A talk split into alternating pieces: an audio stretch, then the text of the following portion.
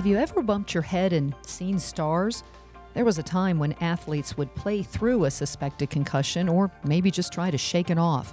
That's no longer the case, with increased attention to the long term effects of head injuries. We're not trying to replace the role of the physician, right? But we're trying to give some sort of indicator right then and there for the safety of, of the of the child. That's OSF Healthcare pediatrician Dr. Adam Cross discussing the new app they're developing at the Children's Innovation Lab. And I'm Shelli Dankoff, your host of Health Accelerated, brought to you by OSF Healthcare.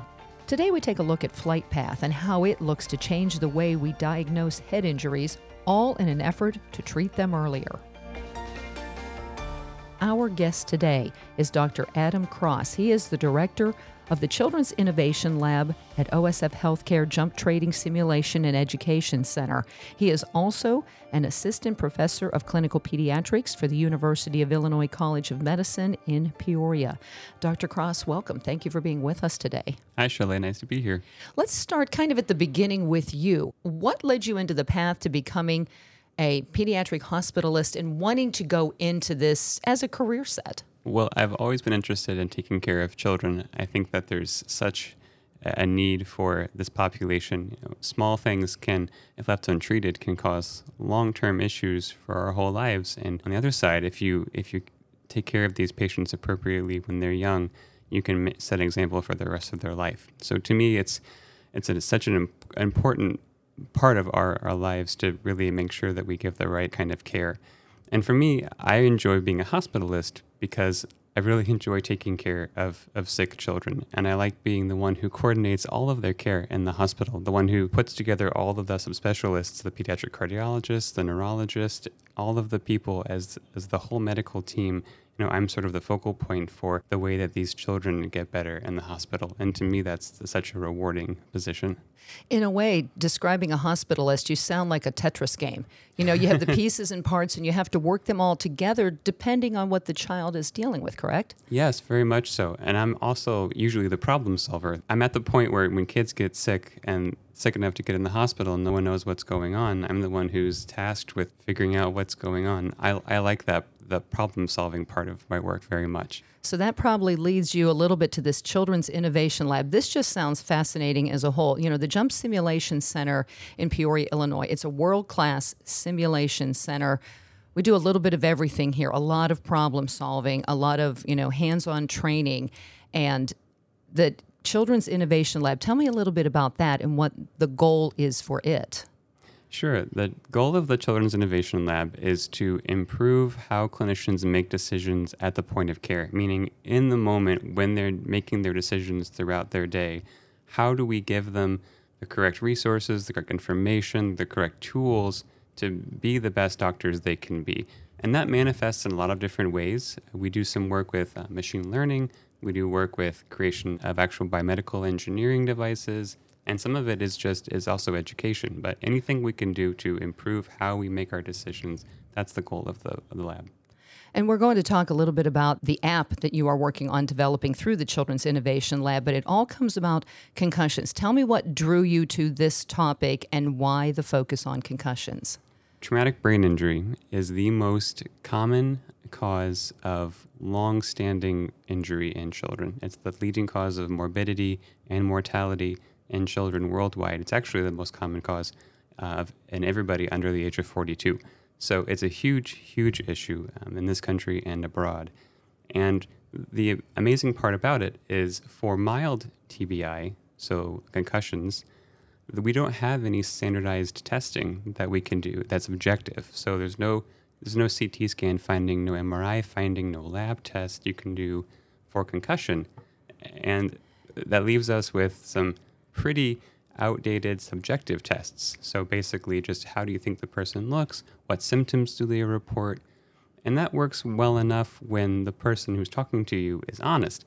But as we all know, especially in the area of, of sports, these players don't always want to disclose when they're not feeling well because they want to play.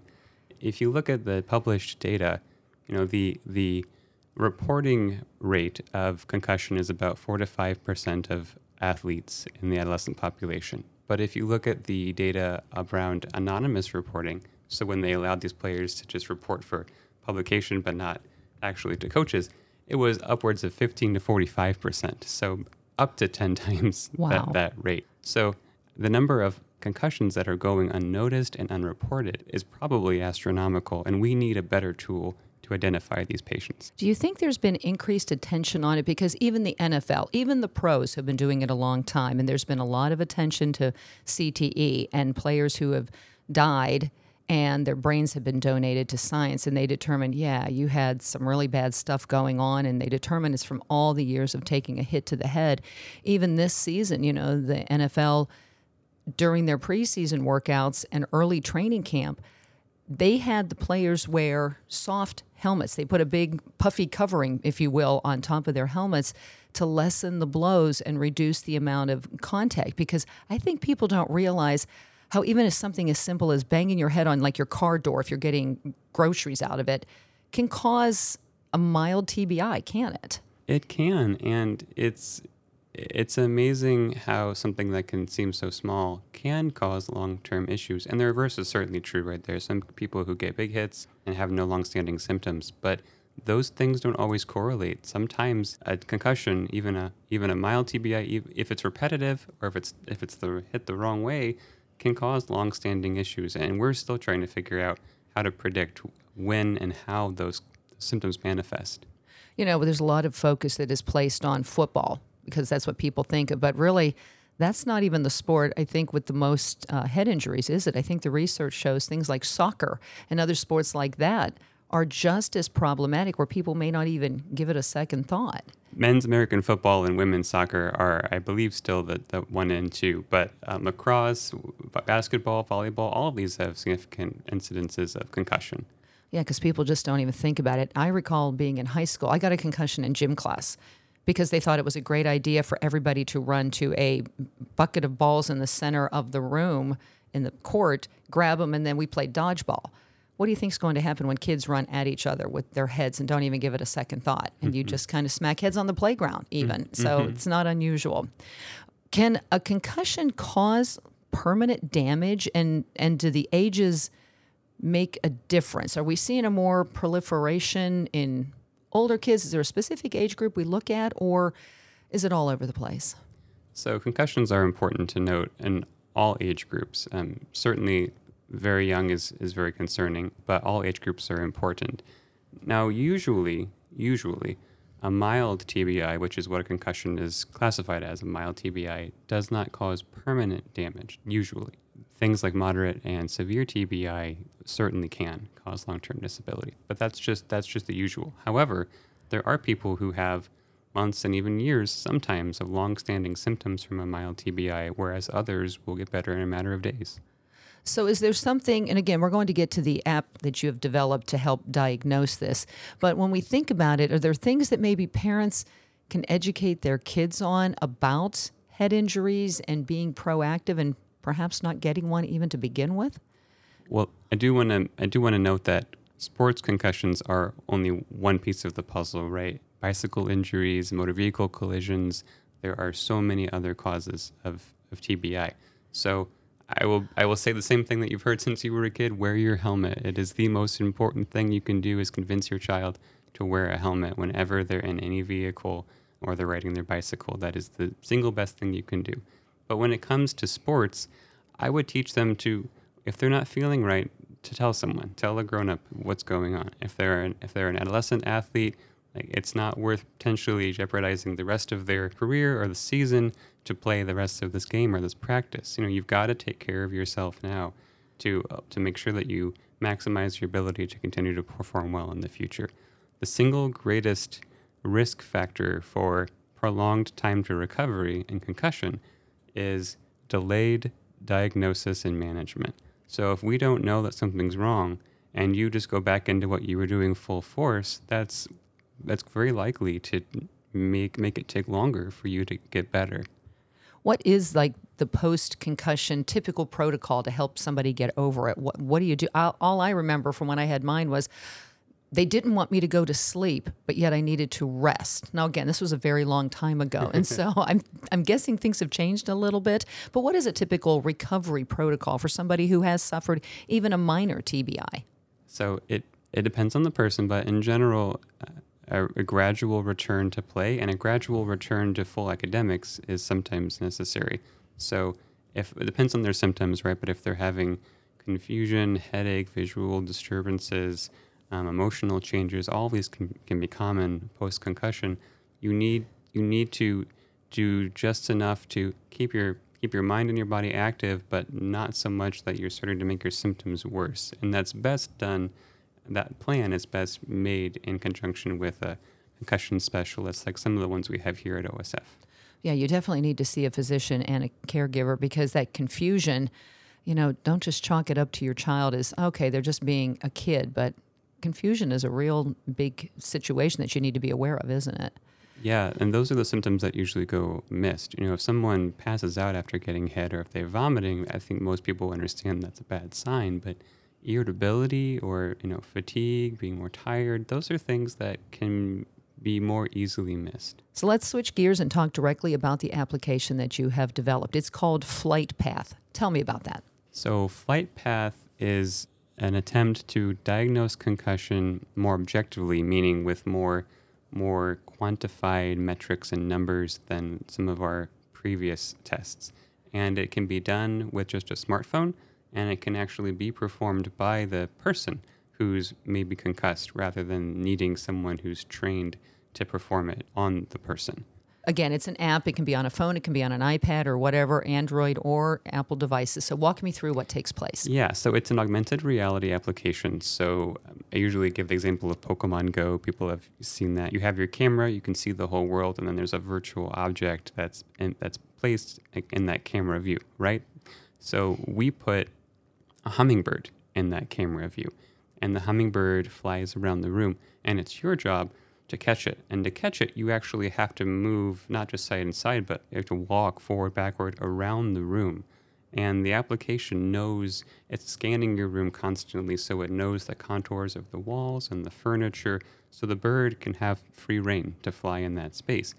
And the way that it flies is actually programmed. It's automated and it's it's randomized but it flies in such a way that's different every time, but it's doing things very intentionally to assess how good you are at making these turns or these movements uh, and, and capturing it. And the way in which you do better or worse with different kinds of motions and capturing it, we can start to figure out what kinds of, uh, of potential impairments you have from the concussion. So on the back end of this application, there's this there's this AI, this, this machine learning model that we've developed, and it's always looking at how well you're performing at any given second. Actually, multiple times a second, um, 60 times a second, it's looking at this. And every time it will adapt how the bird is flying based on how well you're doing. And anytime that it notes potentially some, some problems, it, rec- it records that too. And in the end, we make this this 3D model basically for physicians to look at. That's got a bunch of labels on it from the model, and it tells the physician here are the places where the person really didn't perform as well as we would expect for their age or their, their prior attempts at this. And based on, on these different components, here's their potential risk for concussion. So you don't have to do anything like a baseline on this or anything. It can be you show up, you suspect a child is having an issue, run them through their paces, right? Right, right. And it can be done on right now any any of the newer iPhones or iPads. So you don't have to have any special devices with you as long as you have a newer generation iPhone or iPad, you just pull it out and download the app and then you can assess for concussion. So you could potentially do this on the sideline of a game, couldn't you? Yeah, that's the that's the goal of it. Yeah. So you're standing right there, somebody notices cuz you're right kids, especially boys, will be like, no, I'm fine. Put me back in, coach. But if you took them in, like in the NFL, they have to take them into the blue tent to assess them for injuries. So if you did this on a sideline for a young person, you should be able to tell pretty quickly. Does it show up right away where they assess, or do you have to have, you know, you talk about that physician looking at it. Does it give you an indication right away whether they're good, bad, or, you know, on the borderline? So we're not trying to replace the role of the physician, right? But we're trying to give some sort of indicator right then and there for the safety of, of the of the child. So it will give you at that time what are the different kinds of things that we're noticing? Are we noticing dizziness or are we noticing delayed reaction time? And then we'll say, based on how prevalent these different pieces are and how severe they are, what their overall risk is of concussion. Now, if their risk of concussion is high, we would hope that they'd be pulled and then they would see a physician. You put me through my paces with Flightpath. You let me test the app. That's not easy. That, first of all, feels like the longest two minutes I've ever gone through. But that bird is moving all over the place. Is this what you're finding in the early testing of the app? Yeah, it's it's a challenge, but it's a challenge because we have to put you to the limit of what you can do to really understand how you're performing. Because if you're doing 100% the whole time, and then if you have a concussion, maybe you're still 100% because we don't know what it took to get you less than 100%. So we start out very challenging. And then the bird adapts to your performance and as you if you if you start to struggle, then it starts to get a little bit simpler. Go ahead, you can say it. I started to struggle because I even said to Dr. Cross, I said, the bird's slowing down. I feel like I'm doing better. And he's like, Yeah, it adapts to your performance, which means I wasn't reacting as quickly. And I was amazed how much it moved. And I felt like I was all over the place. If I actually had a concussion or even a bad headache, I feel like I would have gotten sick, and it would be very obvious that somebody is struggling. This, this to me may, would make it very obvious. Yeah, and not just objectively, but you know, we're actually we're doing these precise measurements of your position and and the position of the of the sphere you're using to capture the bird at, at a rate of 60 times a second. So it becomes very quickly apparent to the application when you're not performing the way that it expects you to. Now, nobody is expected to be perfect with the, the difficulty of the bird. And so everyone's going to struggle with it. But that doesn't, that actually makes it easier for us to figure out when you have a concussion because we can understand the ways in which a normal person can struggle and the way that a concussed person struggles. So, for example, if the bird flies past your head, right, we're all going to lose the bird for a moment. That's Right. just how it goes because it's no longer on the screen. But there's an arrow that shows you which way to go. Now, a, a person who is not concussed sees that arrow and can quickly plan their body movement to figure out exactly where to go to find that bird. And then when they find it, they're able to you know, move forward or move back to get on the right depth for that bird. But a concussed person, that process is really complicated to do, and those those steps don't just happen as inherently for someone who's concussed. So the way in which they take those individual steps to find that bird, and then the way that they realign themselves with that bird, there are very prominent motions and and changes that may be subtle when we look at them, but are very obvious from the data. Obviously, you were in, a, in the test mode and you were getting the early data back. What did you think when you saw it? What surprised you? What didn't surprise you, maybe too? It's definitely harder than I thought it would, and I'm somebody who does work in the AR space, but trying to capture this bird, we don't make it easy on you, uh, which is intentional. Many of the athletes that we are are gearing this application for are very capable of the fast reaction times and they're native to the smartphone generation, so we have to make this challenging, but we also have to adapt it to the level of the individual.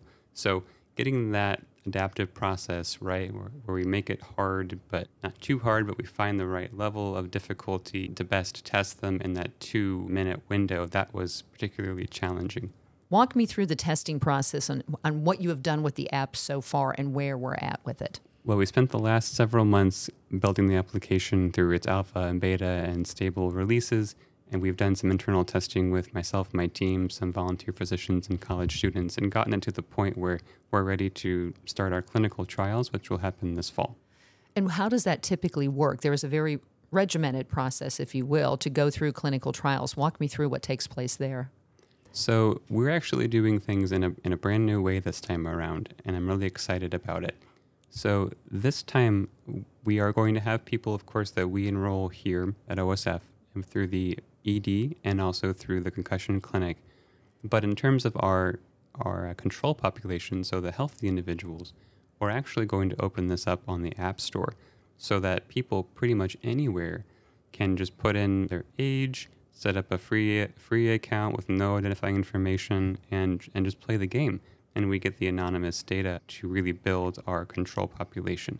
So it's beneficial to us because we can get a lot more data that way, and it benefits our users because they can have a really easy access to the app. They don't have to go through this long enrollment method. Now, for those who are concussed, of course, it'll be much more like the traditional enrollment process where we have research coordinators and physicians who are consenting them, explaining the whole process, performing the studies with them here. But for everyone else, it's just a matter of downloading the app and playing it.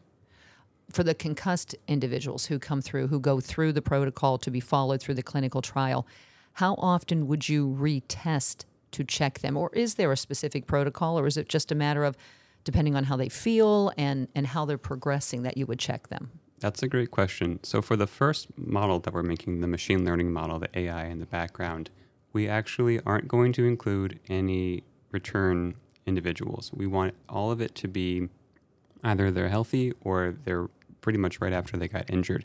So, we can get a really good sense of what's normal and what's really abnormal. Now, the, as we build this model, as it gets better and better at identifying this stuff, then we'll start to look at how people recover. But the recovery process is challenging because it requires us to really see those nuances of are they are they a little bit still impaired? You know, do they have a little bit of dizziness or are they normal? And that level of identification you can only get once you're when you're really sure, when the model's really sure of what really abnormal looks like and what normal looks like.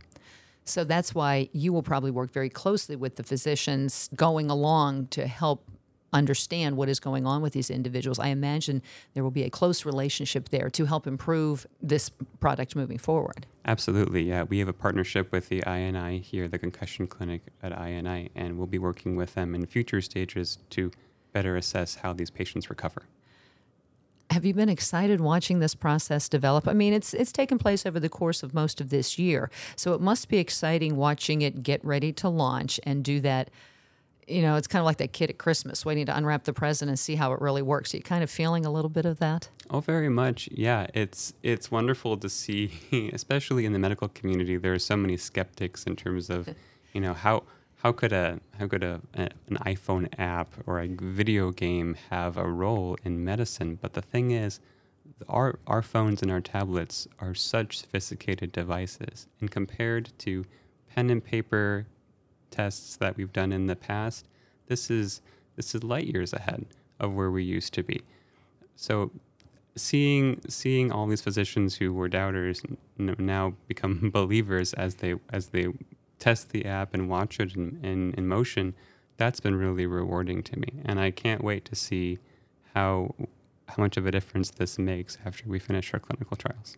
Yeah, you're a younger physician, so yeah, educating the older physicians has to be a little bit interesting. Was it fun kind of watching them do it and perhaps not be as successful as they thought they would be? Oh, I don't want to pick on them. We're we're all yeah. That's right. I was I was born in, in this tech generation and they weren't, but uh, I'm I'm I'm really impressed by how willing many of my colleagues have been to to test this out and accept the information and how eager they are to use it in their day-to-day clinical work. I bet it was a little eye-opening to them too.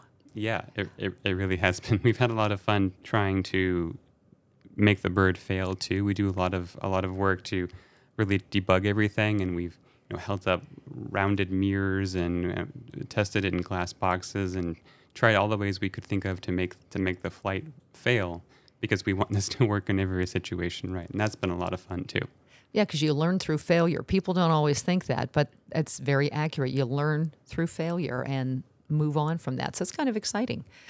Anything else i haven't asked you about on this app that people should be aware? I mean hopefully there'll be lots of excitement and that you might be working down the road with coaches and making them aware, just increasing the awareness. Will be that will there be that type of uh, information going out to say, go check this out, go on your phones, try this now, because it, it's going to be out there and available. Yeah, definitely. When it's when it's out there and it's available, we're going to have a big outreach program. Now we're going to need to do a lot of initial studies to make sure that this works and this works well. You know, we're not going to throw anything half baked in into these situations because we want to ensure the safety of our players.